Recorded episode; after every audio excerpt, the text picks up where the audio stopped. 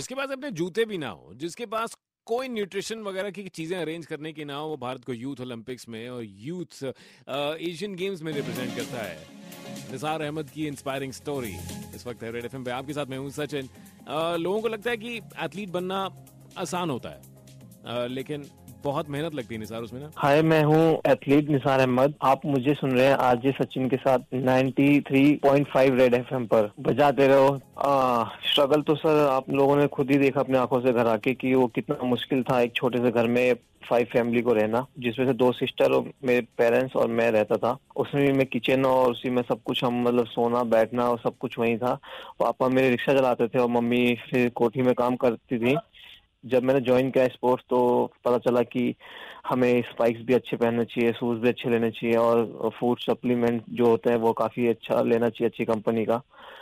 तो जब मैंने उसका प्राइस पता किया तो उसका प्राइस एक डब्बे का ही और एक शूज़ का ही इतना होता था कि जितनी मेरे पेरेंट्स की एक एक महीने की सैलरी होती थी। तो मैं ले नहीं पा रहा था तो जो सेकेंड हैंड जैसे कि जिन्होंने एक टाइम पहन के छोड़ दिया होता था, वो मैं खरीद के पहनता था और उसी में ही रनिंग करता था। और बस का किराया तक नहीं होता था मेरे पास। जबकि बस का किराया उस टाइम आई थिंक पाँच रुपए से ऐसा कुछ होता था, उसके भी नहीं होते थे पैसे।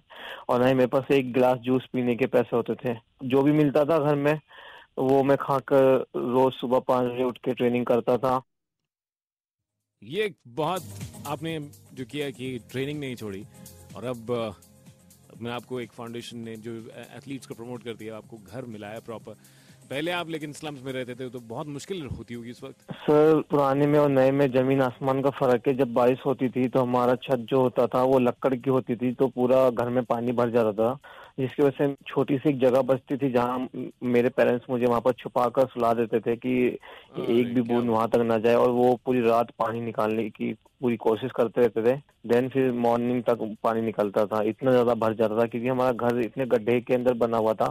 सारा पानी हमारे घर में भरता था और इतनी प्रॉब्लम्स आती थी उस वहाँ पर रहने में कि क्या ही बताऊँ। मतलब सोने में भी इतने मतलब वहाँ पर जैसे इतने मच्छर वगैरह, इतनी बीमारियाँ तो मैं नए घर की बात बताऊँ तो यहाँ पर काफ़ी अच्छी सुविधा है, सब कुछ है यहाँ पर इस घर में। बहुत बढ़िया। तो आप बड़े बाग से निकल कर अब बड़े घर में पहुँचे हैं। ये जो स्लम से निकल कर तो अब आगे क्या?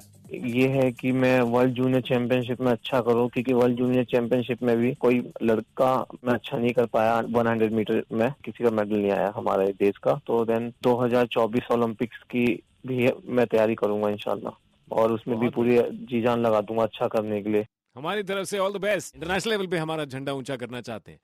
93.5 रेड एफएम बजाते